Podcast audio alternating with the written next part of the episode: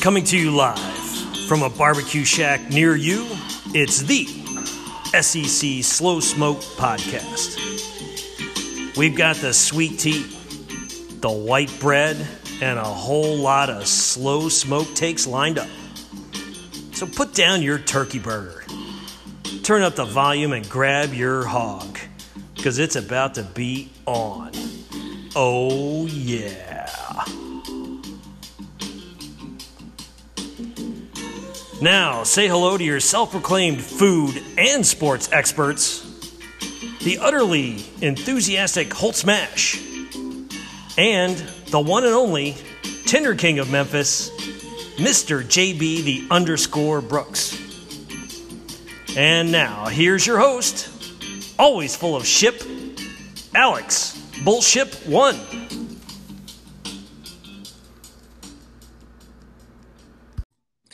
Welcome back to the official SEC Slow Smoke Podcast. I'm your host, Alex, joined by my two lovely co-hosts, Holt Smash. What's up, Holt?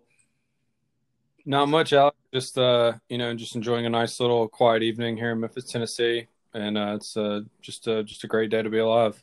What's the net impact on that dinner that you just ate? You you've ate a lot, I'm assuming, but then you lost a lot. So is it like are we back to neutral? Um, you talking about like calorie wise? I'm just talking about like your stomach and how you feel afterwards, because like you know you get full and then you, you gotta let it go. You know what I'm saying? Uh, no, I uh, contrary to JB spreading rumors, I was just doing just like the regular, just regular number one in the bathroom before the show. Okay. Um, yeah, not to get too too TMI, but um, I'm I'm big on big on the routines for the bathrooms these days. I guess I'm that, that makes me uh, officially a boomer right now. I guess with my official schedule. Yeah, but, I know like what's what's like the normal amount, but I usually go the exact same time every day, like right when I get back from the gym. It is very nice to have a official schedule, um, so you don't like you no surprises. You know, no no surprises at the gym, no surprises while you're on a date. You know, just just the good old uh, reliable, old trusty. Yeah, it's a great way to start the podcast. I'm sure JB could talk for uh, 30 minutes about his poop schedule. Yeah, well, I wasn't going to say it officially, but because we could have, you know, left it ambiguous so people could have been th- thinking somehow this relates back to SEC football. We're talking about SEC football for somehow. But JB, do you have anything to add to that? No, I do not. Mm, I bet you do off the air, just not on the air. No, no, I professional to talk about on the air. Bullshit. But, you can talk about whatever you want, but like JB is saying, we are going to talk about SEC football almost entirely this this podcast, but we're going to limit it to just the SEC West. And I don't know if that uh, brings is going to bring a tear to your eye hole because there that means there will be no time for rapid fire at the end. Yeah, I mean, I was sort of expecting it, but it's all good. Yeah, it is what it is. I mean, we gotta we gotta be um, be professional and preview the entire SEC West game by game. Uh, is how JB wants to do it. So I think that's how we will do it. It's going to be quite a bit of games. I don't know if you've calculated the number of games that is, JB. Well, doing the math, uh, if we're doing well, I don't I don't want to do all this permutation and combination. All I know is that we're going to be efficient. We're alphabetical order. I'm not doing all this. I'm not in high school anymore. No, uh, JB does not like math anymore. No, you, it's like all the math you use in high school and in co- well, college, especially. Like you never use anymore in real life. Right. I mean, obviously, we're going to pick some of the same games over and over again. Like when, for example, when we pick Alabama and Arkansas, we'll have to do it from Alabama side and then from Arkansas side. Right. We'll... By uh, uh, luckily, luckily for you, JB, I think I did do the math, but I'm not sure if it's correct. I think it's 49 games total with the uh, uh, 10 game schedule, and then seven of those games or six of those games are against teams that you um, are in the same division for the West. So we'll do 49 games uh, as quickly but as thoroughly as possible. Uh, before we get into team by team schedule, let's talk about high level SEC West real quick. Um, SEC West is, I guess, the past like four or five years. I don't know how long it's gone back. It's been a while for since the East has been better than the West. Um, are we going to continue to see that trend? I know JB, you're, you're all about the East hype train and East coming back to take over the crown from being the best division in, in SEC. Do you think the West will still be better this year? Yes, I mean the West is still the overall top bottom division, and I think it's still going to remain as the better division, top. Division. We're talking about like top heaviness. I think the East will eventually become more top heavy, like it used to be. I mean, I think uh, Florida is on a high, on a good trajectory. I think Tennessee is on a trajectory as well. And I have to respect Kentucky. I mean, Kentucky is going to be a solid team year in year out as long as Mark Stoops is there. And then you know remains to be seen what Drinkwitz does with Missouri. Can't discredit Missouri either. I mean, the only schools in the only school in the East that you can discredit is Vanderbilt. I mean, South Carolina's always got the potential too, but I just don't know how long Muschamp will be there.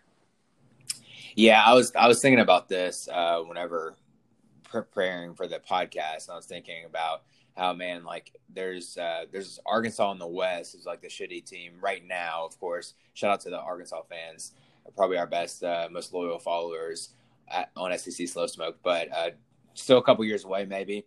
And then on the East, there's always Vanderbilt. So um, there's, I guess that's maybe the two worst teams in the gimme games, but um, it's not easy either way. I don't think, even on the East, when you think of the non-power teams, it's still not not easy games. All right, so that's the. Um, we still think the West is going to be better than the East this year. I can get on board with that. Holt, who do you think the best team in the West is going to be this year? There was LSU obviously last year that just dominated everyone, but no Joe Burrow lost a couple guys, a few guys on defense. Still have a strong um, receiver core. Uh, what do you, what do you think is going to happen with the best team in the West, or do you think that's going to be? I mean, I think it's going to be Alabama. I mean, there's there's a lot of reasons why. I mean, um, you know, it seems year after Alabama does not win a national championship is usually some of their best teams. Um, and uh, I think the teams that are going to benefit most from the coronavirus and all this stuff are going to be teams that, um, you know, have an established system, uh, bringing back coordinators, bringing back established playmakers. And to me, there's a team in the West like Alabama when it comes to that. Uh, LSU is talent wise, you know, probably almost as good as Alabama, if not just as good. But so much turnover and uncertainty, no spring practice, uh, two new coordinators, uh, or I, I mean, I guess Ensminger is back, but they look great bringing in Bo Pelini on defense um, and just replacing so many starters. Um, obviously, number one overall draft pick, Heisman Trophy winner, quarterback. So, uh, you know, I mean, just they will be really talented, but it's just with everything that's gone down, it's just really hard for me to believe that they're going to be at the same level as Alabama um, this season. I, I, definitely think Alabama is the safest pick. It's kind of crazy because LSU's always been like a preseason top 10 team even before uh, this past year and this last this past year was the first year where I really thought they like held up to that preseason top five and were able to like compete and beat Alabama and beat everyone in SEC really um, like they should. But we'll um, we'll see how it plays out. But I think Alabama is definitely the safest pick. I'm gonna stay with you, Holt, for a second longer here. I was looking at some of the players that stand out in the SEC, uh, specifically the West and want to ask you specifically who is the best running back in the West or entire the entire SEC if you really want to. Yeah, well, I mean, I think it's the same player. I mean, Najee Harris is Ooh. really just a complete player, um, and uh, I think I, I, said this last year, but I think even more so this year. Uh, I think they're really going to rely on him um, not only as a runner uh, but also as um, someone who can catch the ball at the backfield, which is so important in that offense. Um, you know, I think Kylin Hill is right there with him, uh, but we haven't seen quite as much in the passing game from him. Um, you know, which I will definitely see this year uh, with Mike Leach's offense. But um, you know, I think Najee Harris is just shown a little bit more like on both sides as far as running and receiving. Um, you know, and I, I just you know, I mean, he's a little bigger, maybe a little bit faster, um, you know, but I mean, it's, it's, I think it's neck and neck between those two. Do you think it's possible that uh, Najee Harris might be the better running back, better pro prospect, but Kylin Hill might have the better college stats next year? Yeah, I mean, that's definitely um, a possibility. Essentially, what happened last year, right? I mean, I don't know if you want to say Najee Harris was the better running back last year, but Kylin Hill definitely had better numbers. Yeah, I mean, actually, I think Edwards Helaire led the SEC in rushing, but he played a couple more games than Kylin Hill did. Yeah, Kylin Hill led the SEC in rushing for the regular season. Um, but you know, I mean, it's just it's you couldn't go wrong with either one of them. They're both great players.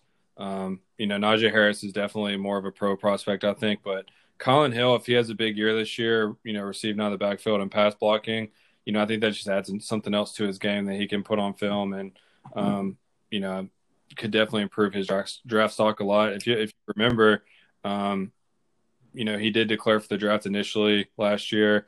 Um, I don't know if he just didn't like the reviews he was getting or what, but he decided to uh, come back for another season. Um, so I think that's partially because uh, he wasn't projected as high as he thought he was going to be.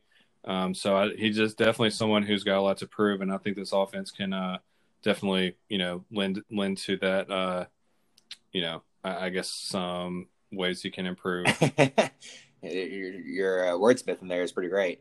Um, yeah, I don't know. I, I've been I've been watching the RNC all night, so um, all these public speakers have got me really thinking about uh maybe taking some classes or something.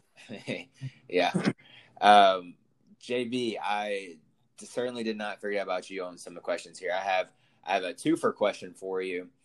Uh, best defense in the West. I think I know the answer to this, and I think I know the answer to the second question as well, which is who's the most exciting player in the West. I mean, where do I go here? I mean, there's a lot, but I mean, best defense this year. I mean, I mean, it's it's one or two. I'm going to go with Alabama. More coming back. I mean, it seems like the obvious pick, but don't sleep on LSU though. I mean, Bo Pelini has a really talented unit to work with, but uh, the most exciting player. I mean, it has to be Ja'Marr Chase, doesn't it? Well, I, I, was I was thinking you would say that, but then the only reason why I think it could be I could, I could also be Jaylen Waddle because I like Jaylen Waddle a lot, but Ja'Marr Chase is obviously probably the best receiver. I, I'm going with Chase because he's just an all around complete receiver. I mean, he's going to be a top ten pick in this in next year's draft. I mean, he's he's the ultimate package. Great route runner, can uh, win the one on one matchups. You know, down the field. Do you think he was better than any receiver LSU had last year? Like he's just yeah. younger. Oh, yeah. best receiver on their team last year. I mean, I mean there was a, a, a, number of weapons. You know, a couple of them that got drafted. Like I mean, losing Justin Jefferson hurt too. But I mean, it's not just Chase. I mean, this year they'll have back. I mean, they'll have Marshall back as well too. But I mean, Chase was definitely the best receiver on the team last year, and he was the best receiver in the SEC. And I mean, he didn't win the Biletnikoff award for nothing. And we have a couple interesting storylines for the West. Uh, most center around the coaching changes in the offseason. Holt, what storyline regarding coaches in the West is most entertaining to you? I think for me, it would be the um, Ole Miss and Mississippi State coaching hires and just how it's going to make the Egg Bowl more entertaining. Yeah, I mean, it definitely is. And not just you know, from an on the field perspective, because they're both good coaches, but also just in press conferences and, um, you know, going on Finebaum and stuff like that, you know, they're always going to say uh, something funny. Um, you know, they're so far it's been pretty cordial between the two. It, they both seem pretty focused on their own team, not so much on the rivalry.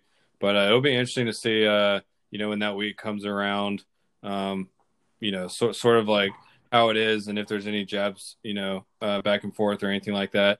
Um, but yeah, I mean, you could definitely say it's probably the most exciting. I mean, there's a lot of new hires in the SEC this year. Um, Lane Kiffin and Mike Leach are the two most notable, but I mean, obviously Sam Pittman and Eli Drinkwitz as well. Um, you know, have a have a, an opportunity to be really good hires, but we just don't know much about them. JB, how quickly do you think the yes sir will get annoying when Sam Pittman and Arkansas lose like to everyone? I mean, you saw how patient Arkansas fans were with Chad Morris. I mean, even going into like halfway through year two with Chad Morris, I mean, they were still like on the Chad Morris train. I mean, a lot of Arkansas fans, I mean, give them credit, they're loyal, and they were giving them Chad Morris they can. I mean, it's not going to be a bed of roses for Sam Pittman in his first year. I can guarantee you that he's he's got a huge rebuilding job ahead of him. But I can I can tell you this that I feel really good about his chances to rebuild the program. I mean, he doesn't have head coaching experience but he's one of the most respected coaches in all of college football, and he's assembled a really good staff and a really good offensive coordinator to take the reins. And I think he's going to be a really good CEO type head coach. I mean, I really do believe it. Well, I hope you're right because Arkansas fans they, they deserve they deserve a winning winning football team uh, after these last few years. Um, I'm not as high on Sam Pittman as you are, but I guess if he is the CEO head coach, then I could see it uh, being more successful than him trying to just be like a Nick Saban micromanagement type, type and coach. But we'll we'll see how that plays out. Getting into the schedule, so we have ten games, all SEC games. So uh, no gimmies except for if you're playing Arkansas. I guess maybe a gimme. We'll see. Um, Holt, would you rather? start off with the over under, or do you want to just go game by game and see what we reach and see how that compares to what Vegas is saying? Um, well, I mean, maybe a little bit of both. How about we do like you just run through them real quick, and then we just give a quick over under, and then we'll actually go through the games and take a look, and then see where we uh, where we ended up. Okay, and this is going to go in order of uh, most wins to least wins. So Alabama is starting out. This is according to Saturdays Down South, which I think is from USA Today. Odds picker, who I forgot where they're sourcing it. Uh, Danny Sheridan. Sheridan. Sheridan, excuse me. Thank you, JB. Alabama is at eight and a half. Remember, there's 10, 10 games, so eight and a half is not like a shitty year for Nick Saban. It's still a pretty good year. It's not their typical, you know, undefeated, but eight and a half is what it's at. JB and Holt. I guess if you could just run through it without me saying your name, that would be quicker and better. I'm going with the over. Okay. Yeah, over as well. I mean, I just, I guess, I just think that, uh, I, like I think they'll lose one, but I don't think they'll lose twice. Yes, that's tough to pick picture Alabama losing twice. LSU seven and a half. Over. I'll take the under on that one. Okay. A and M seven. I'm going over. Yeah, I'll take the over as well. Auburn six and a half. I'll Under. take yeah, I'll take the under also. Dang, y'all y'all hate Auburn. I, I we can talk about this. I, I think I understand why you're picking the under, but um, it could be like one of those crazy years with Auburn. You never know with Auburn. Uh, kind of like a lot, uh, box of chocolates. Miss, Mississippi State Holt is at four and a half. I'll take the under on that. Oof, that's tough. JB, I'm going under. dang, Ole Miss four. Under. Under. Yeah. All right, this is the this is the most exciting one. I think. What was it? What was the last one? Arkansas. yeah, two. Under. Yeah. I, if it was two and a half, I, I, I might, or if it was one and a half, I would take the over. But Yeah. That's, yeah, I'm surprised it's that too. I mean, it's it's just tough. I, it's it's gonna be a tough year for them. All right, let's go through the schedule, and we're gonna go through the um, go th- go through. I guess you want to go through week by week, or do you want to go by team? I guess. uh, Let's go by. Let's just go by team. Uh, we'll go. We can start alphabetical order if you want to. Maybe Alabama first if you want to do it that way. Um, yeah, I can't promise you it'll be in alphabetical order, but I will do uh, by team. Okay. So starting with Alabama, we have. I'm pulling up the schedule here. My handy dandy high speed Wi Fi right now. We have first weekend September 26th at. Well, I guess it is at Missouri. I keep thinking an NBA bubble where it's not truly um, a road game, but this is truly at Missouri. And what's the um, before we get into this, what's the update on fans and stands? Is most around most teams around the SEC is like 25 percent, 20, 25 percent. I've not seen what Missouri has released, but as far as most of the schools I've seen in SEC, it's around the 20 25% mark. Are we going to say this has an effect on away games or like home No. games?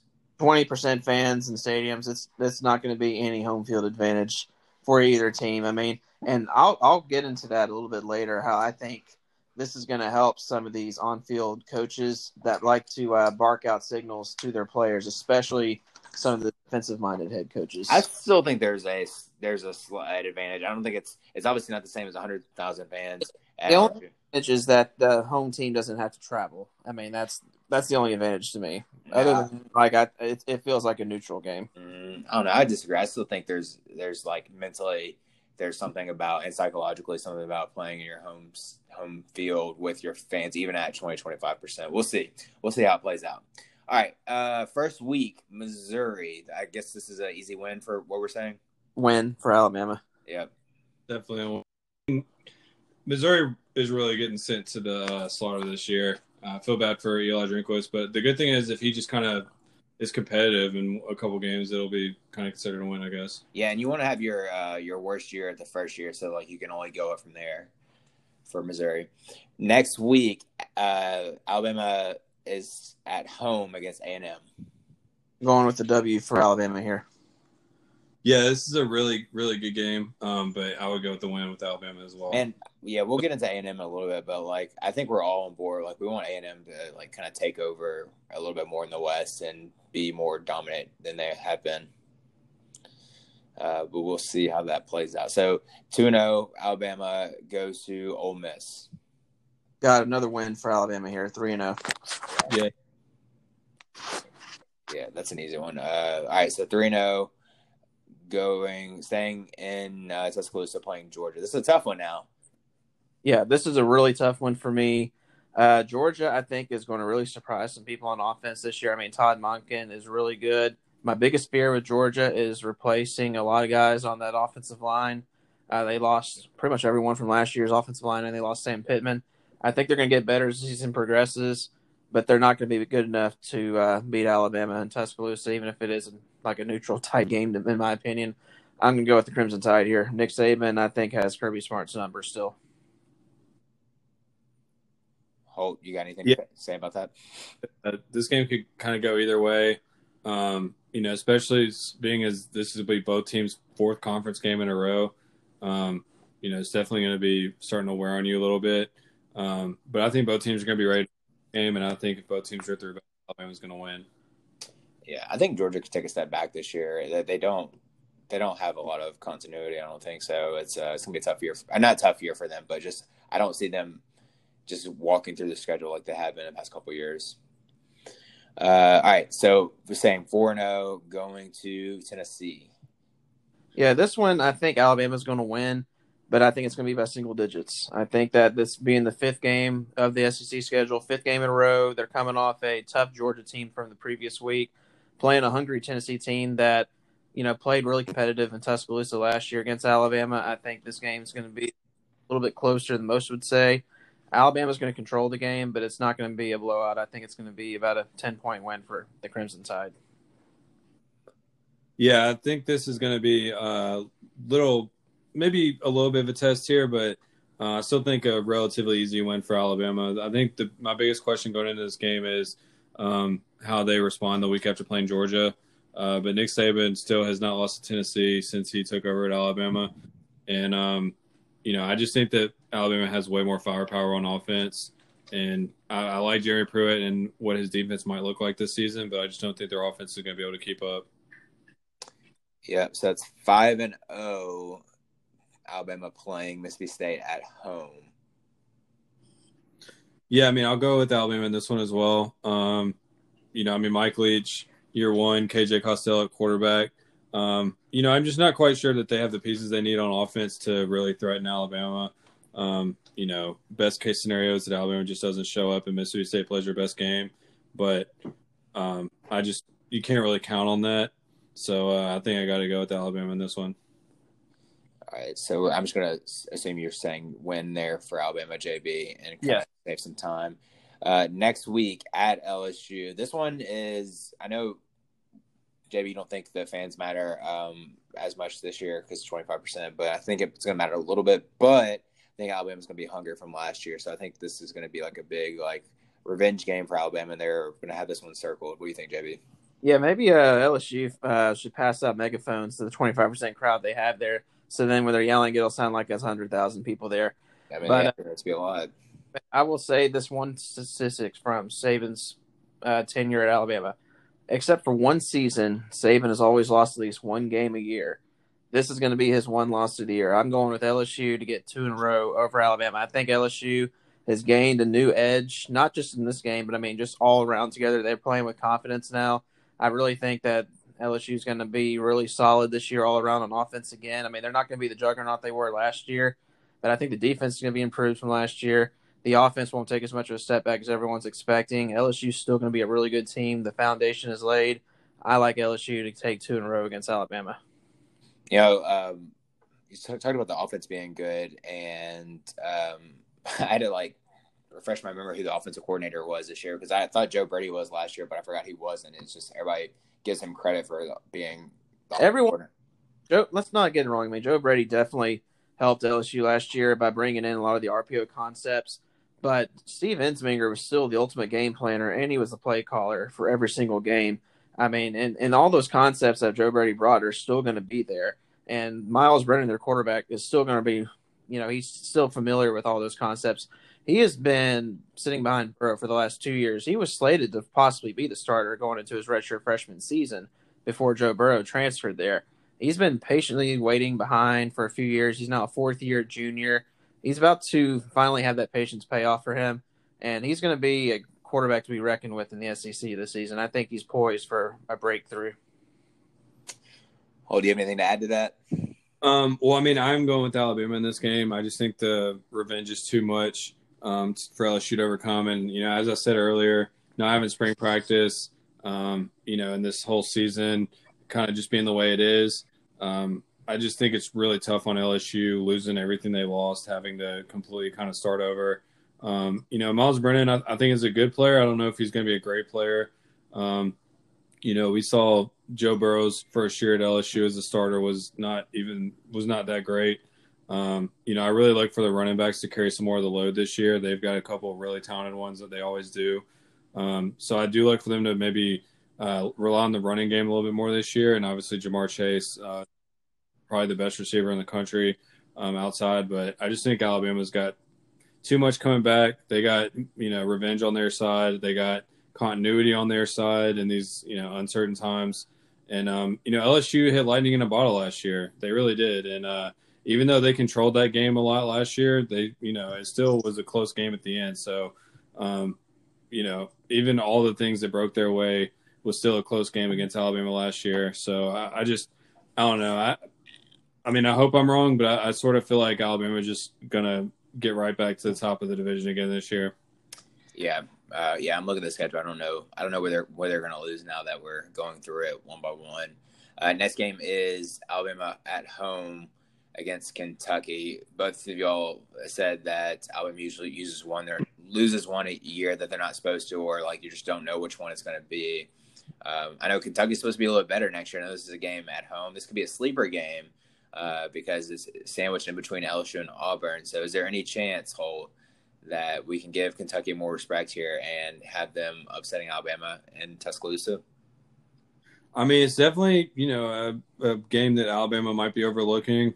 Um, you know, I just I'm just not sure that Kentucky has the players. Mark Stoops does a great job of developing players, but you know he has not shown that he can win those uh, games against elite talent. I mean, he still hasn't beaten Georgia.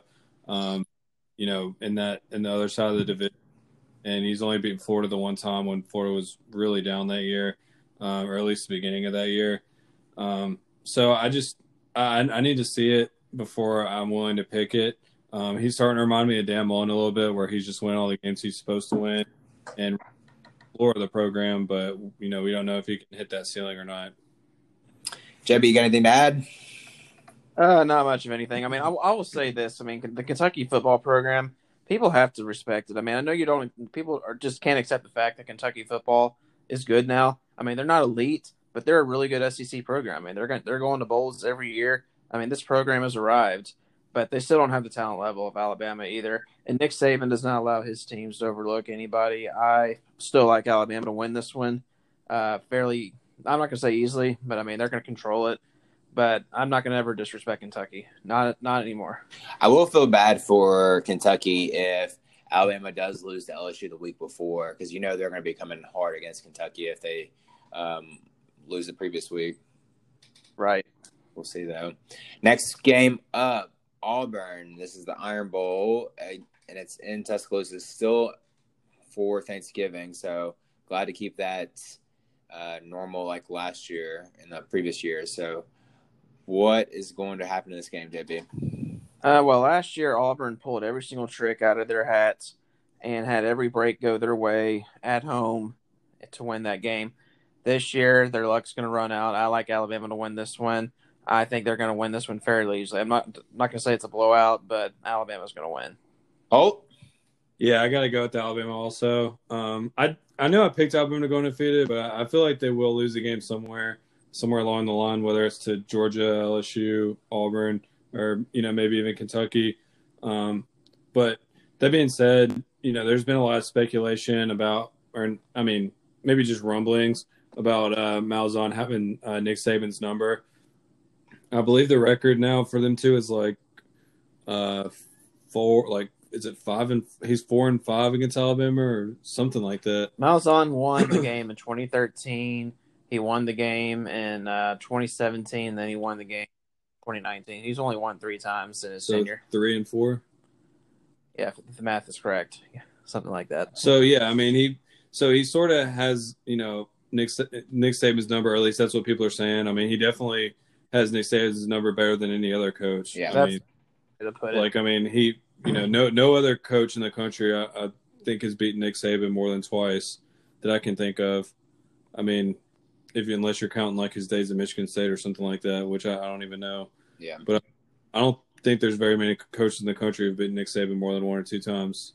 So it's, mean- not, it's not happening here. Is that what you're saying? got Hugh Freeze. Um, but no, I mean, basically what I'm saying is I think uh, Nick Saban doesn't appreciate that, and uh, he knows what a big game the Iron Bowl is, and uh, he's gonna, you know, he's gonna win it this year, basically. Okay. the- La- last game of the year. This is this poor poor Arkansas, but they're playing Arkansas in Fayetteville.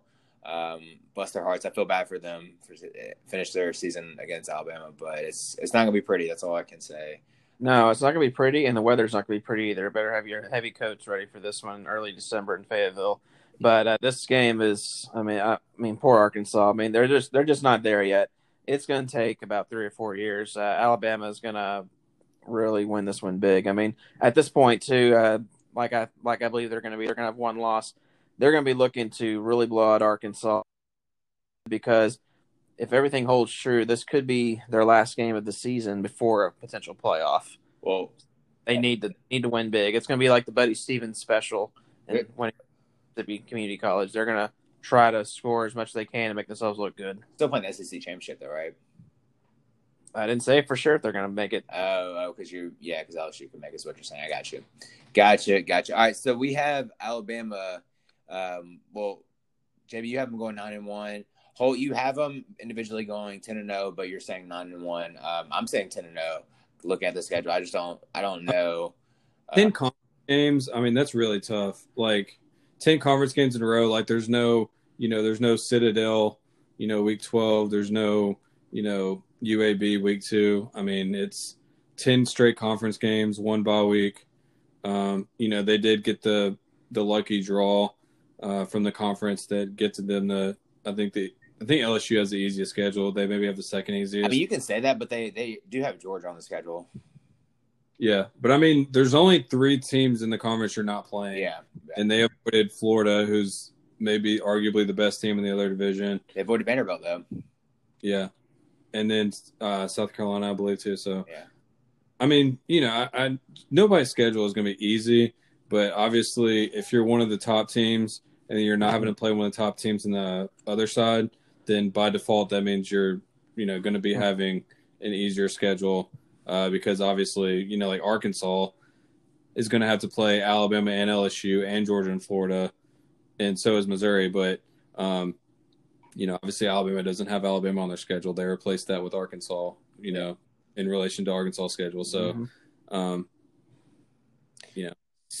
So moving on to the next team. So we have the um, we all I think all three of us would have the over at eight eight and a half for Alabama to, for at least nine wins, if not ten. So we'll see. We'll see what happens. But we are betting for the over there, so you can win some money with us for free. That's what that one's on the house. Uh, in fact, I probably all of these tonight are gonna be on the house, but later in the season we might start charging a good good little fee for this. We'll see. All right, so Arkansas. Um, I know we want to go through every game one by one, but this is gonna be pretty depressing if we do this for Arkansas. So Yeah. I'm not. had this. Uh, well, go, go ahead, JB. What you got for me? well, I've got Arkansas going one and nine. So what I could do is I could give you the one game that I think Arkansas will do, win do they year. play Vanderbilt? No, they don't play they Vanderbilt. do not. No, um, hold on, hold on, JB. I'll set you up in a second for that.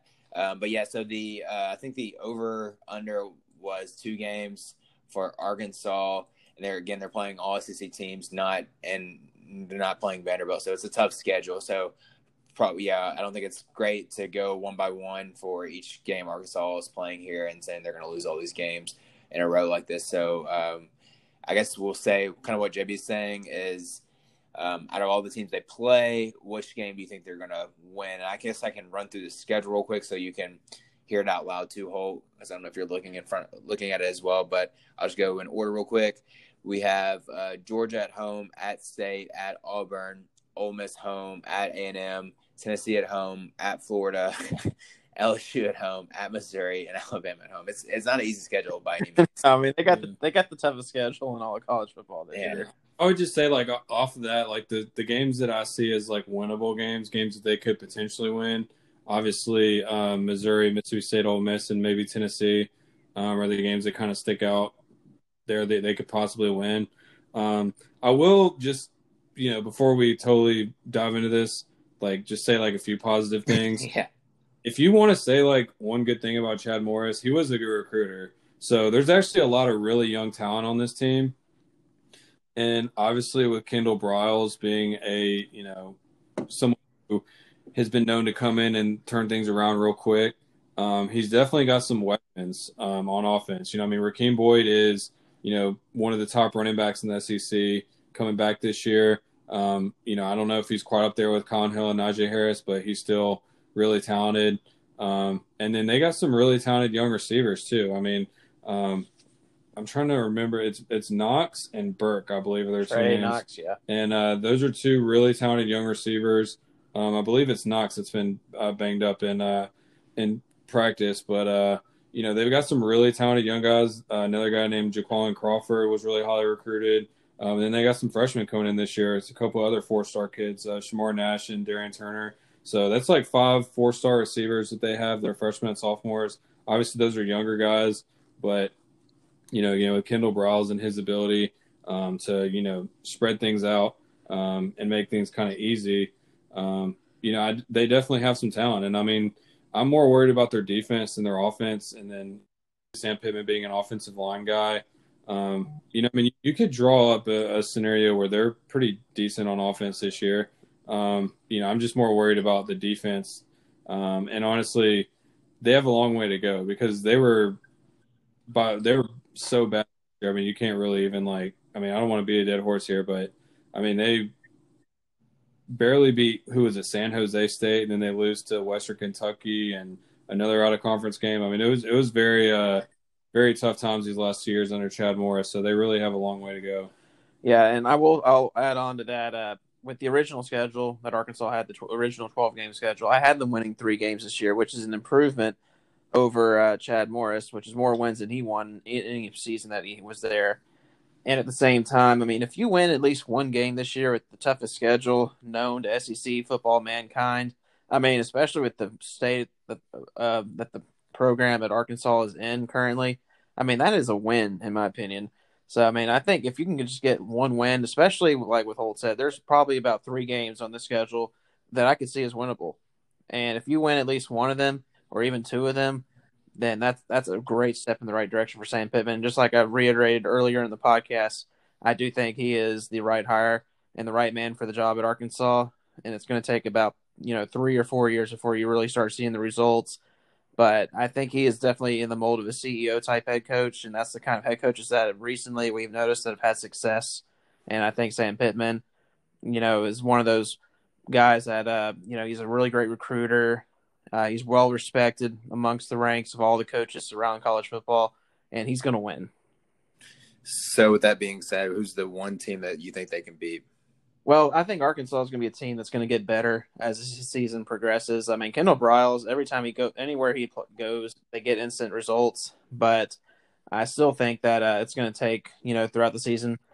I went at getting is against their biggest rival, Missouri, in Columbia. So that and I think that's going to be a money uh, first signature win if you if you want to say it for uh, Sam Pittman. Missouri, and I, I would definitely like that. That would uh, add some some more spice to the rivalry, hold the most uh, intense rivalry in college football.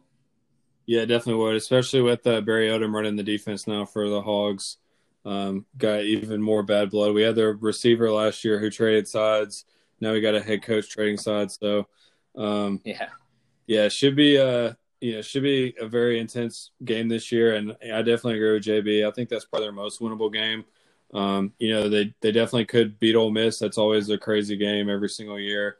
Um, you know, Ole Miss's defense. I mean, Ole Miss is going to be in a similar situation as Arkansas. I mean, uh, they got some really talented players on offense, but we just have no clue what the defense is going to look like, and it could be a complete disaster. So, um, whichever one of those teams is able to figure out the defensive side of the ball is going to have an advantage in that game.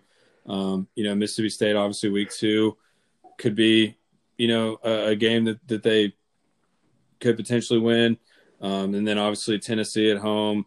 Um, you know, we still just don't know what they're going to look like on offense. And if they're still struggling to move the ball like they were last year, then, you know, maybe they hit a few big plays and keep it close.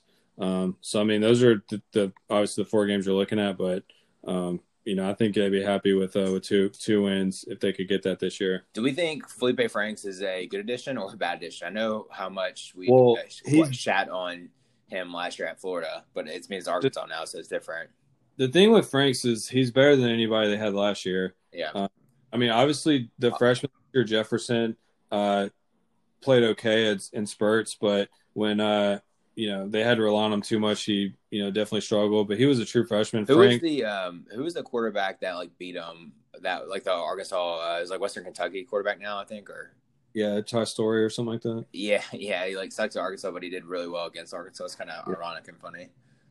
Yeah, but uh, Franks, I mean, he he throws a good deep ball. Um, you know, I mean, that's what I've always felt about him. He's definitely big and talented. Got a big arm, uh, but decision making has always been the problem. So, you know, maybe things will be a little bit simpler in, in uh, Kendall Briles' offense, and uh, you know, he'll be able to make some better decisions. But um, you know, he could definitely get hot and uh, win them a game. But uh, you know, he could also blow a game with a bad interception. So the consensus for Arkansas was one win. Yeah, I think I'm sitting at one win. Yeah, I think I'm I'm comfortable with that. It's it's gonna be tough to see them go 0 and 10 if they do that. I really hope they don't for their sake. Yeah, well, it's been a while since they won a conference game, so yeah, yeah have this year. Yeah.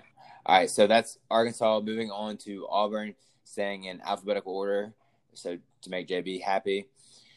So um, Auburn, we're gonna try to speed the rest up just a little bit in the sake of time. For the sake of time, uh, let's talk high level for Auburn right now. We um, have quarterback returning. Nix, I feel like that's the right answer. Holt, I feel dumb for not knowing right now, but uh, we have him returning. A lot of people on defense left for NFL or for wherever, but so they have a lot of turnover defense. So the defense isn't supposed to be as good. That's all I know about Auburn. But you're the expert, so you tell me what what I need to know about Auburn for this year. Start with you, JB. Well, I can tell you this: they're replacing pretty much everybody in the offensive line and the defensive line, and we all know that's where you win games in the SEC. Uh, they do have Bo Nix back. Uh, they have a lot of re- lot of uh, replenishing talent on defense. Even though they're replacing a lot of guys on defense, they are replenishing. It's almost like reload, in my opinion. But I do think Auburn does take a step back this year. Holt, we um, I did watch. I don't know if you are watching SEC Network as much. I know you're watching it for the old games, but they're they are doing like the in studio shows. I saw Gene Chizik on today. Um, he was interviewing Drinkwitz, but they're also talking about Auburn and saying how uh, Chad Morris is actually going to be the true offensive coordinator. It's not going to be a situation where they have an offensive coordinator and Gus is still going to be calling the play. So, how do you think that's going to play out? Well, I think Arkansas fans are hoping that he's going to be calling the plays against them. yeah, but uh, but no, I I mean obviously Gus Malzahn and Chad Morris have a really tight relationship and they're on the same page about things. And I think that's why Malzahn decided to hand the reins over. And you know we've seen Chad Morris do good things as an offense coordinator at Clemson. Um, you know, so it's definitely you know an interesting move. I, I feel like Auburn's always better when Gus is calling the plays. But uh, sometimes I just wonder if he just likes to mix things up just to keep uh, defensive coordinators off balance. But uh, you know, I mean, I'm not really sure how I feel about it honestly. Like, I, I feel like they're better when he calls the plays, but I, I, guess I sort of understand where he's come from as well.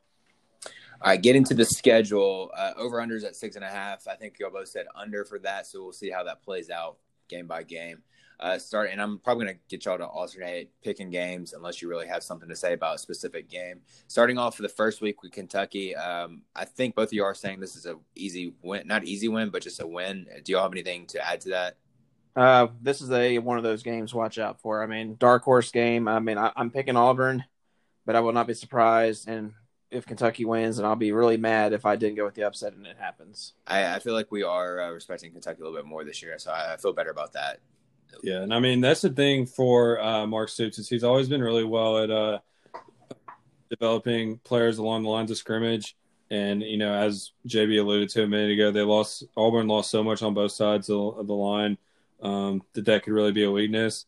But I just think that Auburn has too much skill talent and too much speed on offense. Um, they'll eventually find a way to win, but it's definitely going to be a close game and nail biter um, for sure. I, I, think Auburn fans are not going to be uh, comfortable uh, during this game. Stay with you, Holt here. Week two at Georgia. what can you add to that game? I think I know where you're going with that, but just give me some analysis. Yeah, so I mean, obviously both teams are replacing a lot on the offensive line. Uh, they got some talented guys, but I think Georgia is a little bit more talented on the offensive line. Um, so just based on like pure uh, star rankings, Georgia's offensive line should be better. Um, and uh, you know, Todd Monken, I, am a really big fan of that hire. Uh, I think he's going to do a really good job. I didn't think the problem last year was talent. I didn't think the problem was Jake Fromm. I thought the problem was the offensive coordinator and the play calling. Um, so they got that resolved. Todd Monken did a great job at Southern Miss when he was the head coach there, turning that offense around. So uh, I'm I'm going to go with Georgia, um, but it could definitely has the potential to be an ugly game as uh, both teams are replacing so much on the offensive lines. This is a toss-up game. I will throw it to you, JB. Uh, I'm not going to add any more than what Holt added. I got Georgia this one. Okay, cool. So that is one and one for Auburn. Next three games: Arkansas at South Carolina at Ole Miss. I feel like we're all going to say wins on that. Although uh, I guess some of those could be a little tricky with at South Carolina. Maybe anything to add to that other than uh, we think they're going to win those games. Uh, the one that I would watch the most would be the one against Ole Miss, just because Ole Miss's offense and I think their ability, I think, to uh, score some points on Auburn on a you know replenished defense. I think Ole Miss can keep this one close, but I, I like Auburn to uh, still win this one. Yeah, that was a really close game last year too. It came down to the last drive, but um, yeah, I, I look at the South Carolina game as well. I mean, you know, Will Muschamp in a game like this. I mean, this just he wins ugly every every every game with Will Muschamp, unless they're playing like Alabama. Like I just, you know, I'm just like you just it, it's gonna be an ugly game, and they're gonna find a way to be in it. Um, but uh, you know, it, it's just hard to pick Will Muschamp at the same time because he always loses. Yeah, like he found a way to beat Georgia last year in a very ugly game. So that is uh, so potential upset alert at South Carolina and at Ole Miss. Uh, so we'll see what happens there. But both of you are saying when there, win for Auburn there. So that's four and one for Auburn, uh, playing LSU at home. Give that one to you, JB. I'm going with the uh, Tigers in this one, the Bayou Bengals. That is, uh, I like LSU more. I think they're better uh, top to bottom than Auburn this year. And with you know with, with, this, even though it is on the plains, it's not like a true home game, in opinion. And I think with not having crowd noise, I mean it's only gonna it's only gonna help LSU even more. I mean I think LSU is just the better team. I mean a lot of people are really discrediting LSU this year. They're one year fluke. I'm not on that train. I I think that uh, they're going to be a top five, top ten team uh, from here on out. And I like LSU. Anything to add to that Holt? Um, no, I'm going with LSU as well. I mean, I just think that they're, I just think they're going to be a better team, and I have more questions about Auburn than I do LSU. Of course, four and two Auburn goes to Starkville to play Mississippi State. Uh, Holt, what what do you have here, and will you be at this game if you are allowed to be? Uh, if I'm allowed to be, then yeah, I will be. Um, whether I am or not is the question. But um, yeah, I, you know, I mean, we'll we'll get into more about Mississippi State. Um, I don't think they're going to be quite ready to beat Auburn, but if Mississippi State is going to pull an upset this year, I do think this is the game. Um, you know, Mike Leach has been pretty successful everywhere he's been, um, and you know, he's never had this much talent. Uh, this is uh, offense that was made to run a completely different system, and he doesn't quite have his guys in yet. Um, but I think that he's coached long enough to where figure a few things out and uh, can make things uncomfortable. Um, definitely a you know a trap game for Auburn if you want to call it that. Um, but uh, I'm, I'm going to pick Auburn to win here. All right, and I, am assuming JB you're going to say the same, so I'm going to just keep that at uh, win for Auburn. So that makes them five and two, uh, playing Tennessee at home. JB, who do you got? Yeah, to me, this is a, a trap game for Auburn. Um, I, I'm going to go with Auburn in this one, but we know what happened. Of course, two years ago, it was a game that we attended when Tennessee upset Auburn on the Plains. Uh, this Tennessee team is a lot better than that team that was that played them two years ago. Uh, Auburn, I mean, you could make an argument they're going to be as good, maybe a little bit better than that team two years ago. But uh, the one advantage that I want to talk about is, uh, you know, Pruitt has had a lot of success in the past with Malzahn's offense, and without crowd noise, he's going to be able to bark signals out to the players before snaps, and that's going to be the fun part to me. Is uh, you know Malzahn's going to do the same. It's going to be a chess match in this game between Pruitt and Malzahn. You know, barking signals and before each play when those two units are on the field.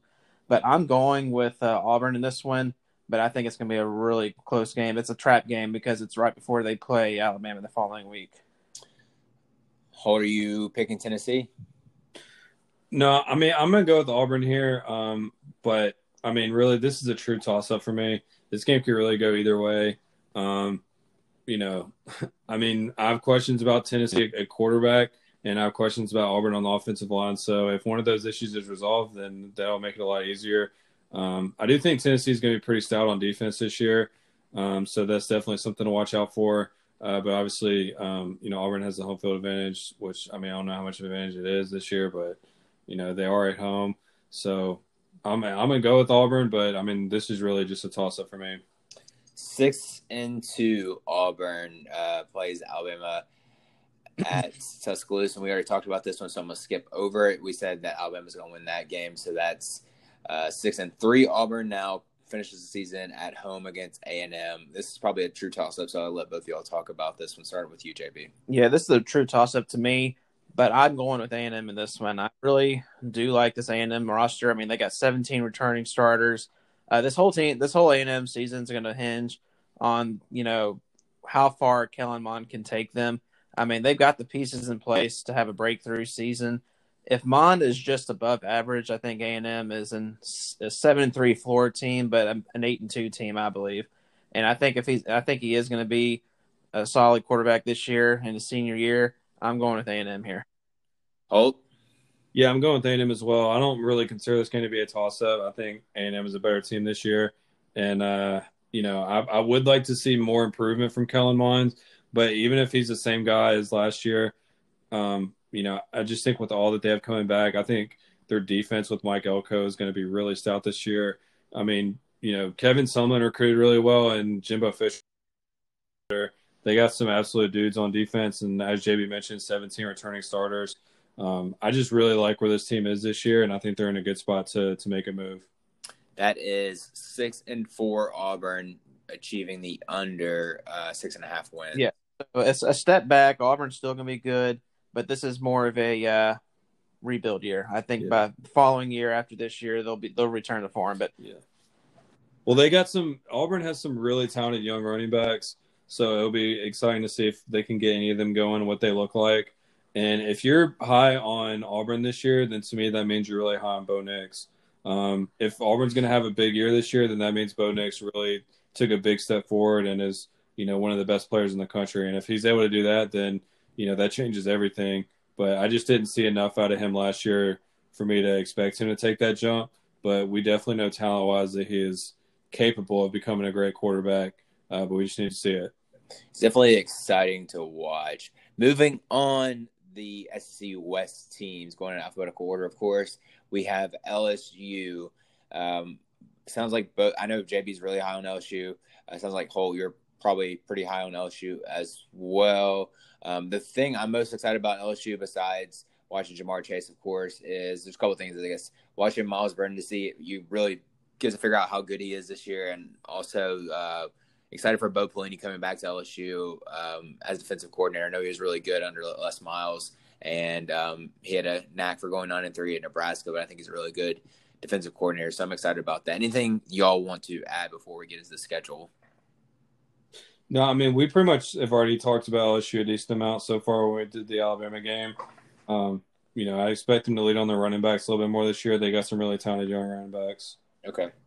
Cool, cool, cool, cool. All right, so starting with their schedule, um, we think they're probably going to win a lot of their games. I think the over under was eight, uh, seven and a half for LSU.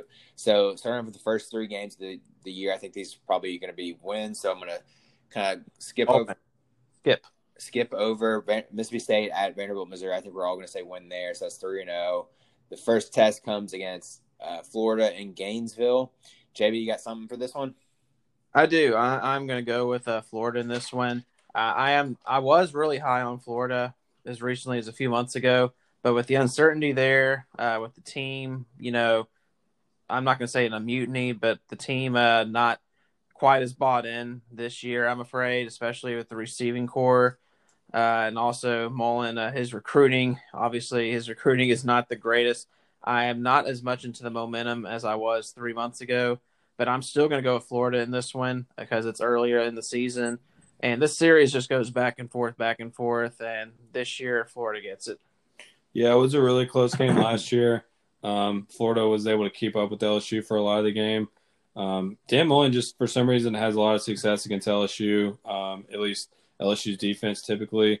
Um, so I, I feel really good about Florida winning this game. And, you know, as I said earlier, the stability in these uncertain times is, is very much key. Um, they return a lot on their team. Todd Grantham, um, you know, I love what he does defensively.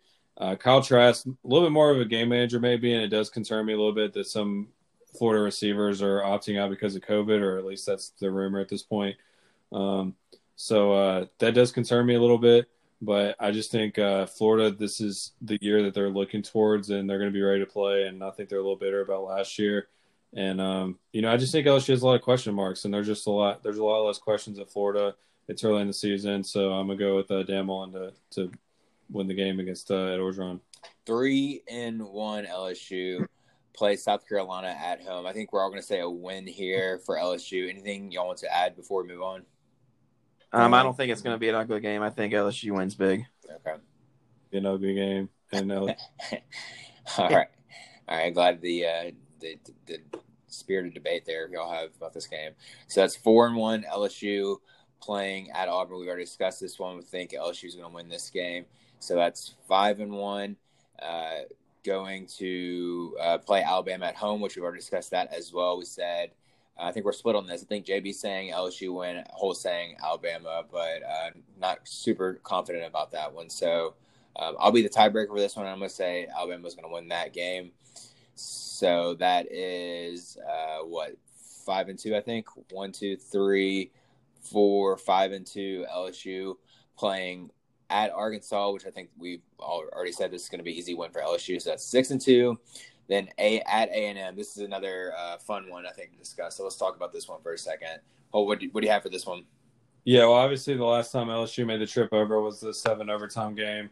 Uh, A&M finally was able to get a win in that series, um, and I think they're going to get the win again this year. Uh, you know, again, I mean, A&M just has so much coming back. Um, I think defensively they're going to be really, really good this year, and um, you know, I think they're going to have an answer for LSU's offense. And uh, you know, the running back Spiller got hurt last year for A&M. He was a really highly recruited player, was playing really well. Um, he's going to be back this year, so look, really looking forward to him. I think he's going to have a big season, and um, I just think this is A&M's year to to kind of take a step up. And uh, LSU obviously is replacing a lot, so I'm going to go with A&M. JB, what do you got? This is a uh, true toss up for me. I, I struggled with this one. I think more than any game I had when I was picking all the West teams in, in their games. Uh, I really am high on A&M this year. I'm higher on LSU than most people are as far as uh, retaining a lot of their success from last year, not dropping off as much as people expect. Uh, I've got both of these teams at seven one going into this game. I think it's going to have major SEC West implications. But with that being said, I, I'm going with LSU in a really tight one in this one over A and M, because you know LSU is playing Arkansas the week before, and A and M uh, the week before. Uh, they're playing uh, Ole Miss, which could be somewhat tougher because I think Ole Miss's offense is going to be a lot better as the season progresses, and I think it's. But I mean, not it's not like that big of a deal, but I, I'm still going with LSU. I just think they do have a little bit more of the mental edge, so to say, being the defending champs. But I mean, I wouldn't be surprised if A&M wins. But like I said, they'll both be seven one with major SEC West implications. That makes me the tiebreaker, and I am going to pick A and M uh, for this game. I'm a little bit uh, lower on LSU than you are, JB. But um, and then they finished off the year with Ole Miss at home. I think we're all going to say that's a win for LSU. That would make them uh, seven and three. But that being said, I think they're going to be a really good seven and three team if there's such a thing. you got them at seven and three. I got them at nine one. I am hot hog. Yeah, yeah. I I think if they do finish seven and three, it's just it's going to be like a they're going to be a good team at seven and three. I mean, you lose to um, Alabama, A and M, and Florida. Um, those aren't those aren't bad losses. So we'll um, we'll see where their ranking plays out with that. I mean, it's going to be fun to see the rankings in general without uh, Big Ten and Pac-12 teams. Uh, it's more so Big Ten than Pac-12 because they don't really take up much rankings, but um, we'll see how that plays out. So that is LSU at seven and three for us. We have them at the under con- consensus consensus under seven and a half wins, but JB has them over at nine and one, surprisingly, which is funny.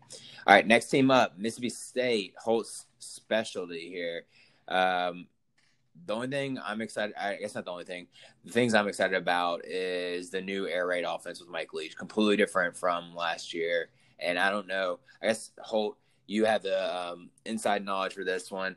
Is it that easy to have a new coach eh, that has a completely different offense to learn it this fast and be successful in year one? I mean, I feel like if anyone could do it, Mike Leach could do it. Yeah, well, I mean, the thing that you hear um, from former players of Mike Leach is how simple the offense is. Um, you know, they don't. It's not a very big playbook. They run a lot of the same plays over and over again.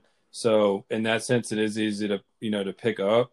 Uh, that being said, you know it's all about repetition. So the more reps you get, the better you're going to get at it. Obviously, so um, the lack of reps is definitely going to cause problems. But um, you know, I think they should be able to be at least pretty good on offense this year. Um, history has shown that Mike Leach, even when he doesn't have any talent, um, is still able to move the ball. Um, you know, he took over some pretty bad situations at Texas Tech and Washington State, and uh, you know, didn't have a lot of success as far as wins go his first year, but definitely was able to move the ball. So, um, you know, if you look at his track record, I mean, he's compared to the other three new coaches in the SEC this year. Um, you know, it's like it's like night and day. I mean, he's pretty much won everywhere he's been uh, consistently. Uh, he's never won like a conference championship or anything like that, but he's had some really really good teams. Um, a couple 11 win teams um, at two places that do not recruit well and do not, um, you know, obviously have a lot of history. So I, I, definitely think he's probably the safest as far as like on the field coaching of the new hires, but I also feel like he's the most likely to get, uh, you know, in trouble for saying something stupid. Of course. Do you um, do you worry about their defense now? I know they had pretty good defense past a couple years, especially two years ago, I guess it was. Um, I'm looking at the defensive coordinator, which I haven't heard about until now, Zach Arnett, the defensive coordinator from San Diego State. Does that excite you at all, or do you just think that Mike Leach always brings a bad defense with him? Um, well, I mean, Zach Arnett intrigues me a little bit. Um, obviously, he runs a three-three-five, so it's going to be a little bit of a unique defense for other teams to prepare for. And I also think it makes sense considering a lot of teams are throwing the ball now. Um, so, I mean, I guess I'm a little bit excited. Um, they did lose um, some defensive players off last year's team. Obviously, a couple of second round draft picks and Cam Dantzler and Willie Gay.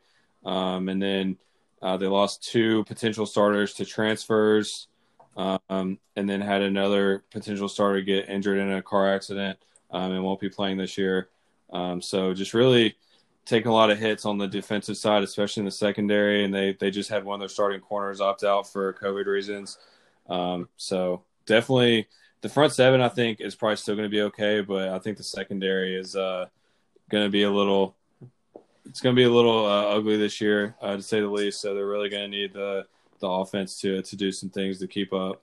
That's probably what you'll get mad most mad at too, is if like a corner gets beat deep or something like that. I mean, you can get you can get mad at like a defensive line like letting a running back run through the hole for first down or something like that, but getting beat deep is pretty pretty infuriating. Yeah, it is. I mean, even that Tony. I mean, it seems secondary has always been a problem for Mississippi State. I mean, ever since Jonathan Banks and Darius Slay graduated, um, it's been it's been some some rough secondaries for uh, for Mississippi State. Yeah. Uh, 2014 team uh, gave up like 500 yards to UAB. Yep, yep. Um, yep, that'll get a coach fired for sure. All right, so um, let's go through the schedule here. I think the over under is four and a half. Uh, some of these we've already talked about, so we'll kind of skim through them. Uh, first two games at LSU and against Arkansas at home, we've already talked about. That should be a loss and a win, so it's one and one going to Kentucky. Uh, and it is tough to get a win at their grocery store hold, as you do know. Um, let me let me push this over to JB. What do you got for this one, JB? I'm going with Kentucky. I mean, it, it's more or less respect for Kentucky. Uh, I mean, I do like Mike Leach. I'm a big fan of Mike Leach. always love the Pirate. He's going to have success at Mississippi State. I think their offense at Mississippi State is going to be fun this year. I mean, I, I think KJ Costello is going to really thrive in Leach's system. I mean, Leach has some of the best uh, talent he's had assembled really since his days at Texas Tech. I mean, their offense is going to be fine. I do worry more about the defense and the way that he runs his air raid because you do face a lot of three and outs potentially with the way he plays. But I, am going to Kentucky. It's it's the respect I have for Kentucky, and I think Kentucky is just a more balanced team. They're really solid on offense, and they're going to be solid on defense too. And especially on the offensive line, Kentucky's offensive line is going to be one of the better units in the entire SEC. Holt on, I'll let I'll let you expand upon the uh, next game against A and M, but uh, I'm assuming you're taking Kentucky here as well. I mean, it, it's really a toss up for me. I mean, it, it could go either way. Um, State's lost their last two trips up there. Kentucky's really elevated um, as a program, and um, you know, State was able to win last year pretty easily. But I'll go with Kentucky this year just because we know pretty much what they are, and there's just too many question marks around State right now. One and two Mississippi State takes on A&M at home. Holt, do you have anything to expand upon? I'm assuming we're uh, we're all going to say A&M is going to win this game, but are you are you scared about this game, Holt? I mean, yeah, I think you know, just like I said, I, am really high on A&M this year. Um, I expect them to get the win. Um, you know, that being said, Mississippi State has had a lot of success against A&M since they joined the conference, especially since Manziel graduated. Um, so I don't think, you know, Manziel was actually the last A&M quarterback to win in Starkville. Um, so it, it should be, you know, a situation where Mississippi State is not going to be, you know, their players aren't going to be like threatened by this game. They're going to have confidence. Um, you know, they know win, but uh, you know, I just think A and M is a little bit farther ahead right now. One in three state takes on uh, Alabama in Tuscaloosa. We already talked about that game. That's a win for Alabama. That's one in four Mississippi State, which is going to look pretty ugly at this point. Thank God, hope they have Vanderbilt coming up. Um, I think this should be an easy win. Does this make you nervous, Holt? Um, well, it's going to depend on how Vanderbilt looks the first few weeks, but um, as of right now, I'm not concerned about this game. I'm considering this a win. Okay, and I'm assuming you're saying the same JB win for State here. I am. I mean, it's sandwiched between two tough opponents with Alabama and Auburn. But this is a game that if you're Mike Leach, you got to have this circled because you know this is a game that you have to win. And I mean, not to go too far into this, but I mean, there's five games on state schedule that if they're going to get to five and five, there's five games that to me are toss ups or where they're going to be slight favorites, which will be Kentucky, Vanderbilt, Ole Miss, Missouri, and uh, Arkansas. But Vanderbilt's one of those games that they're going to be favored, and I, am going to go with uh, State in this one. I, I think Vanderbilt is going to be the worst team in the conference this year. Nice. Oh, dang, that's worse than Arkansas. That's bad. Bad. Um, all right, so we have a win there finally, two and four, I think. Um, yeah, two and four. State takes on Auburn at home. We already talked about this game. That's a win for Auburn. So that's two and five, taking on Georgia in Athens. I think we're all going to say that's an easy. I don't want to say easy to hurt your feelings, Holt, but it's going to be a win for Georgia. Two and six. State plays Ole Miss Egg Bowl Thanksgiving weekend. Um, this one we can definitely discuss. Holt, um, will you be at this game again if they allow? It's in Oxford, not Starkville. Uh, I probably won't be able to make it this year. Um, you know, but I mean, hopefully, if I have an opportunity to, then yeah, I'll try to go. Um, but I don't think I will. Um, you know, I mean, this game is definitely going to be very intriguing. Uh, it's going to draw a lot of national storylines. I'm not sure why they moved this game off Thanksgiving. I don't know if it's just like for TV reasons or, or what, but um, so it's going to be played on Saturday this year. Um, so I mean, it should be a really good game. I mean, we'll talk about Ole Miss more in a second, but um, you know they've definitely got some exciting playmakers on offense, and Lane Kiffin is very creative, and um, you know I think he understands uh, rivalry games. You know, from being a head coach, and uh, Mike Leach hasn't done great in rivalry games. Um, you know, the last few years. That being said, you know, comparing Washington, Washington State to Ole Miss, Mississippi State, it's a little Yeah. because Ole Miss is no Washington for sure. Um, but uh, you know, I mean, that being said, I mean, it is in Oxford.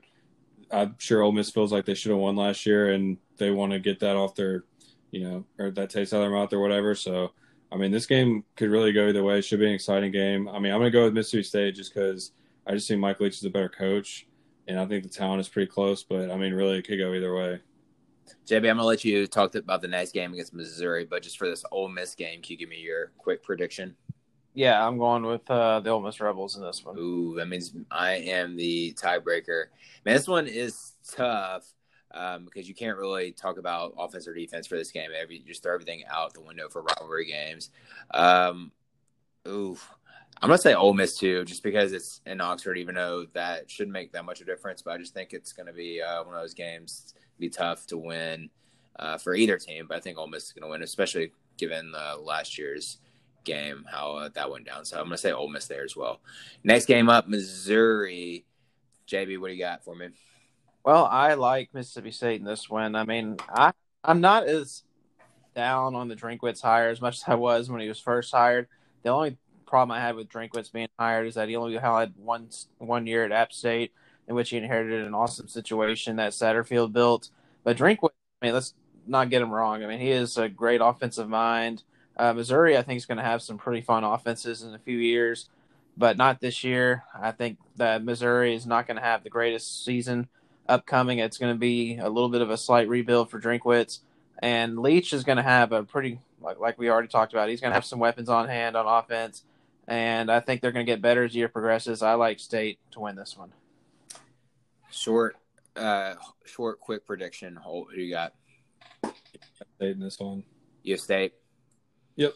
So that I think, yeah, that's four wins total. That is the under for the four and a half. So we'll um, we'll see how that plays out. But interesting, and I don't know if that's necessarily a bad year for Mississippi State in year one with Leach. We'll um, we'll see. What's going to be tough is when they start out.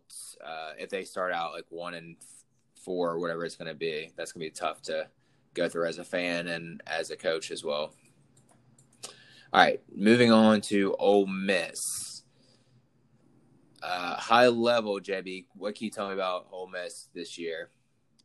Well, I can tell you one thing is that uh, Lane Kiffin is exceptionally exciting. Uh, he he always does fairly well, I think, in his first year.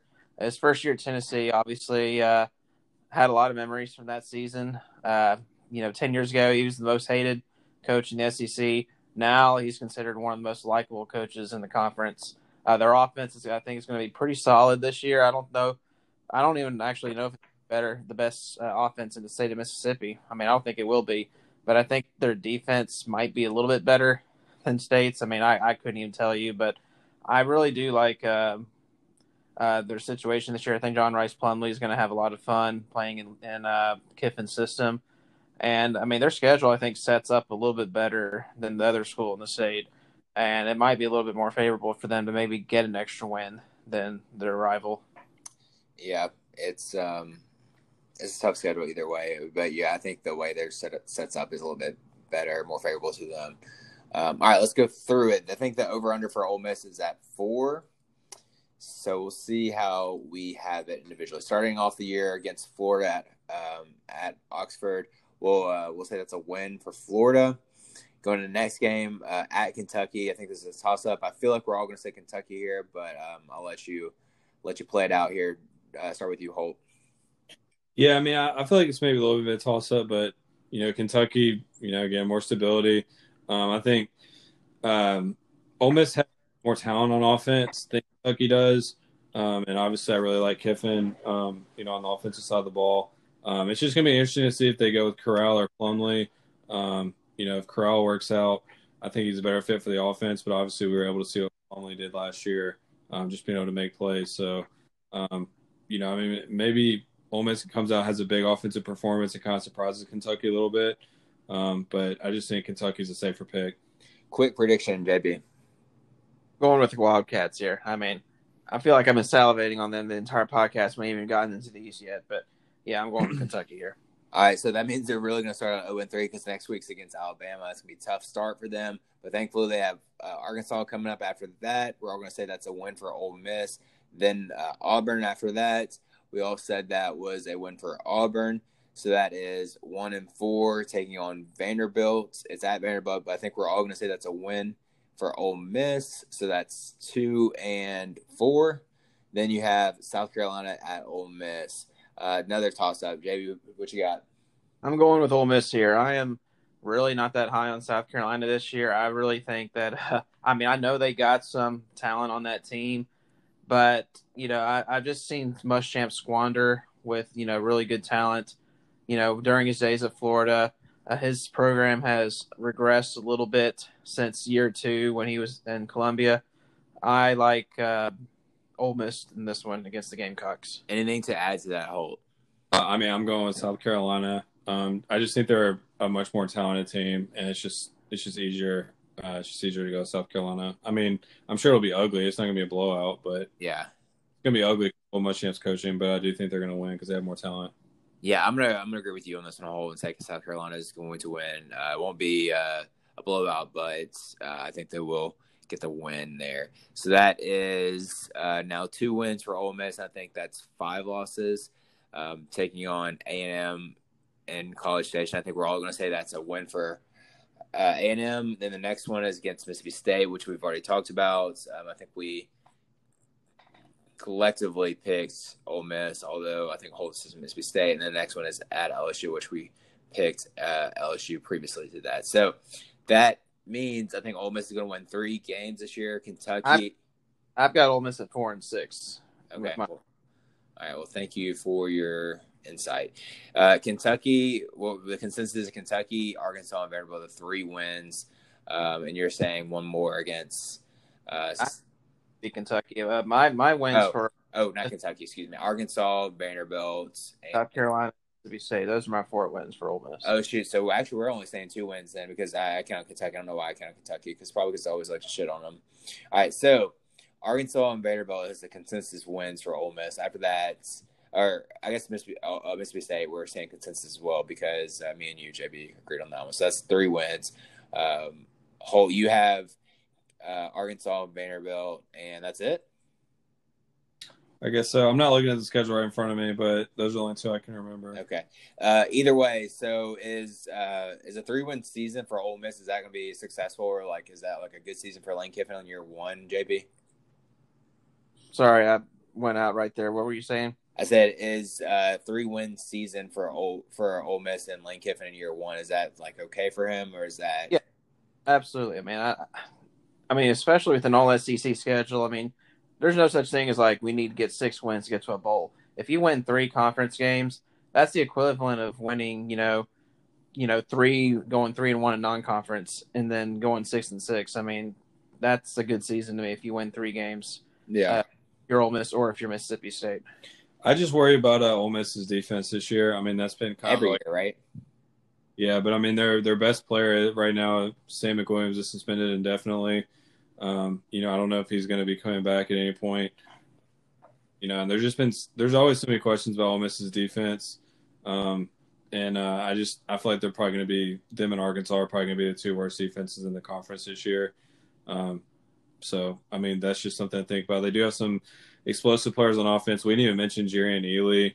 Um, is going to be a sophomore this year. He's going to do really good things, and um, you know, it'll be interesting to see which quarterback plays. And then obviously, they got three or four really talented receivers as well. So, you know, Kiffin's definitely got some some options as far as playmakers, um, but I'm worried about uh, about the defense mostly. Yeah.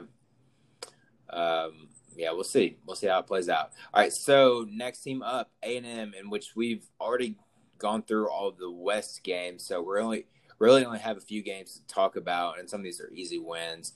Um, the over under for Florida, or not Florida, that's the first game for A and M is uh, seven games, seven wins for A and M is the over under. I think we all said over for that.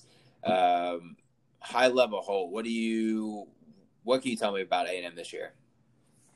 Well, I mean, you know, like we said earlier, they returned 17 starters. Um, you know, Mike Elko is in his third year as defense coordinator. I'm a very big fan of his. They've got some dudes on the defensive side of the ball.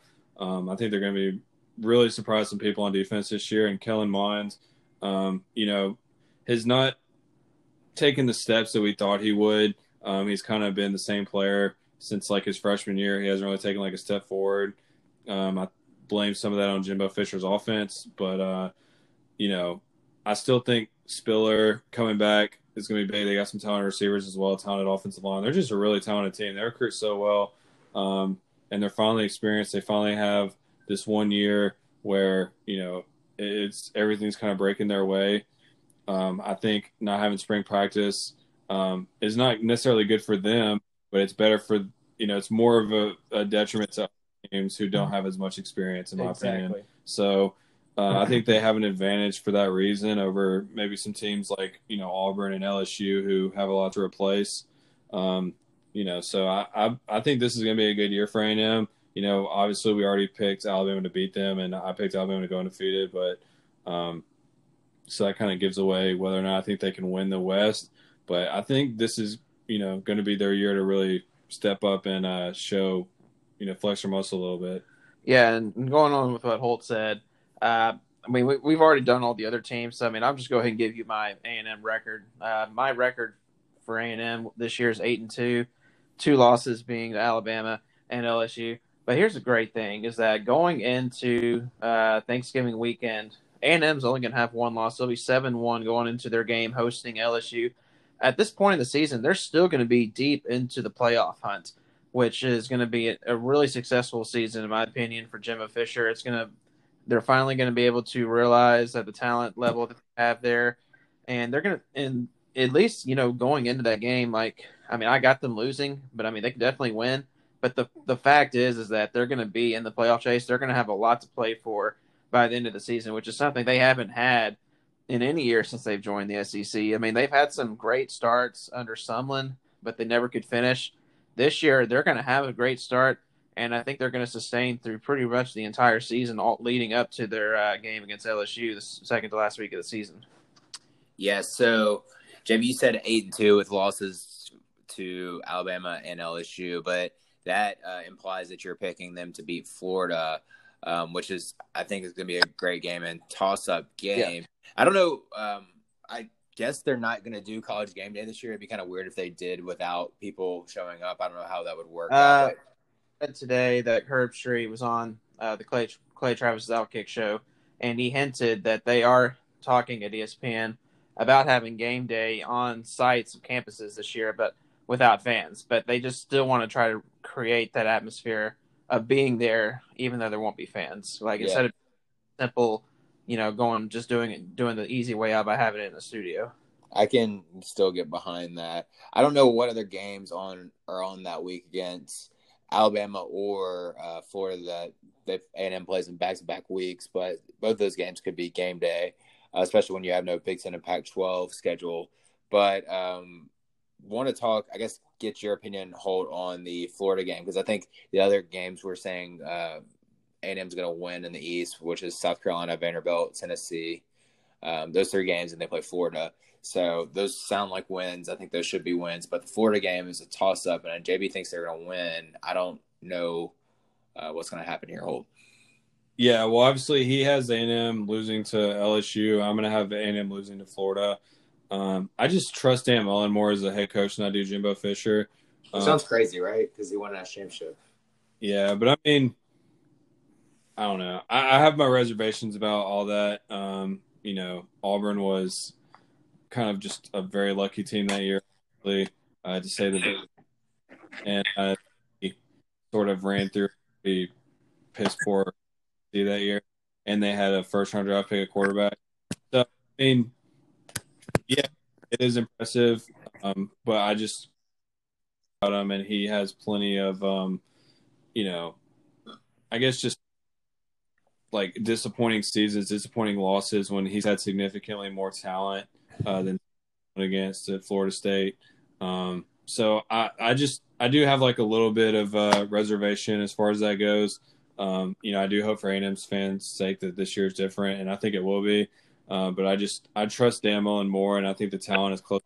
Both teams are expected to win this year, um, so I just trust Dan Mullen a little bit more than Jimbo. And plus, Dan Mullen, you know, like as I mentioned, it has a lot of success against A and M from his time at Mississippi State. So, um, you know, that's something to think about as well.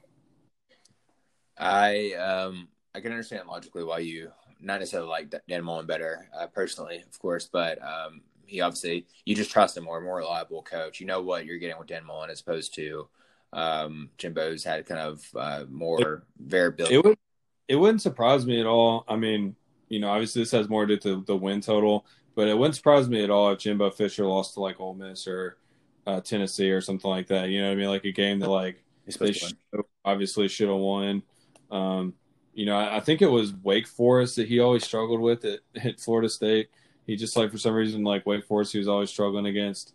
Um, so I mean, I, I, don't know. I mean, it's just you never really know with him, and obviously this year is going to be totally crazy. And ten conference games in a row is quite a stretch. So yeah, we're definitely going to see some banged up teams. Yeah, we're definitely going to see some teams in some tough spots um, this year. Uh, but I think at the end of the season, the teams, you know, the blue bloods that recruit really well and have the depth are going to be the teams uh, winning games. Yep, yep, yep. So uh, I was doing some quick research on um, the Florida State Wake Wake Forest games, and I only looked at two, so I can't say my research is complete here. But it was the 2013 and 2014 season, and they were both like humongous blowouts by Florida State. But um, I will get back to you on that one on which maybe it was another team that they struggled with, not Wake Forest at Florida State. But it's neither here nor there. All right, so I think that's all the teams. So consensus here we have, I think Alabama winning the West, although JB. Not the consensus. Uh, I've got, I mean, just by by default with my records, I've got LSU winning the West this year at nine and one. Well, yeah, I know, I know, but consensus would be all of us, is what I'm saying. Like, like yeah. majority, majority, excuse me, majority. Yeah, not a consensus, majority. Majority, excuse me. Uh, majority ruling has Alabama going uh, nine and one or ten and zero. Oh. Yes, but, but I will add this: a nine and one Bama, second in the West, still makes the playoff. Well, yeah, because there's no Ohio State in it. And... No, no, no Pac-12, no Big 12, and I still don't think a group of five gets in. I think it's just going to be no. There's not going to be a group. I think it's going to be teams from the SEC, and then one from the ACC, and then Oklahoma to make it or Texas. Well, Oklahoma, I would say. So that's probably how it's going to roll. Yeah, I mean, it's funny that like Pac-12 is just left out of college football discussion altogether. Like people are only talking about the Big Ten canceling, and nobody's even saying like the Pac-12 canceled or is even caring about like the Pac-12 missing the playoffs or anything like that because they miss every year anyway. It doesn't matter. Right. That's just it's funny. All right, so I think that's that's all we have for this show. Next week we're gonna do the East and go game by game, maybe a little bit quicker. Maybe we'll uh, work on that. But excited to talk about the East, and of course, we can talk all about Tennessee for JB's sake. I know he's dying to talk about him next year. Next year, JB doesn't like when we when we uh, show his fanhood, but he uh, he is very professional when he talks about Tennessee as well as other teams. So appreciate that, JB. I'll always give my analysis without wearing a tint in my, on my glasses. I always take tinted glasses off when I when I analyze every single team. Like I'm not one of those that is going to be blinded by hatred of any program and say what that they're going to do worse and just laugh about it. Like you know how you see people calling the Finebaum or people that comment on the Saturday Down South Facebook page. Like I'm not one of those people. I definitely get fair and reasonable analysis for all 14 teams in the conference. Uh, well, for my teams, I feel like Holt, you might might be like this too. Is like for for Memphis, like whenever I'm picking basketball or football, I'm like a little bit more pessimistic or negative on their outlook than I think a fair person would say. I feel- yeah, I mean, I, I just, I definitely would prefer to miss on the pessimistic side than the optimistic side. Yeah. That's like, it's just a bad luck if you're picking your team to win like every week, like Lou Holtz or somebody. Yeah. Yeah, yeah. All right. Thanks everyone for listening. We're excited to do the SC East next week. We'll talk to you then.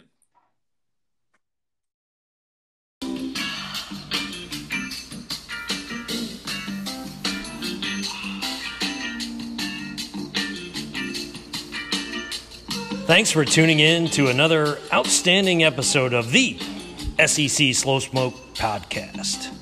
Be sure to rate us and subscribe on iTunes or your podcast app of choice. Follow us on Twitter and Instagram at SEC Slow Smoked. Spread the good word on this podcast like the chili and cheese on your fries. If you like this podcast, tell a friend because there's plenty to go around. Oh,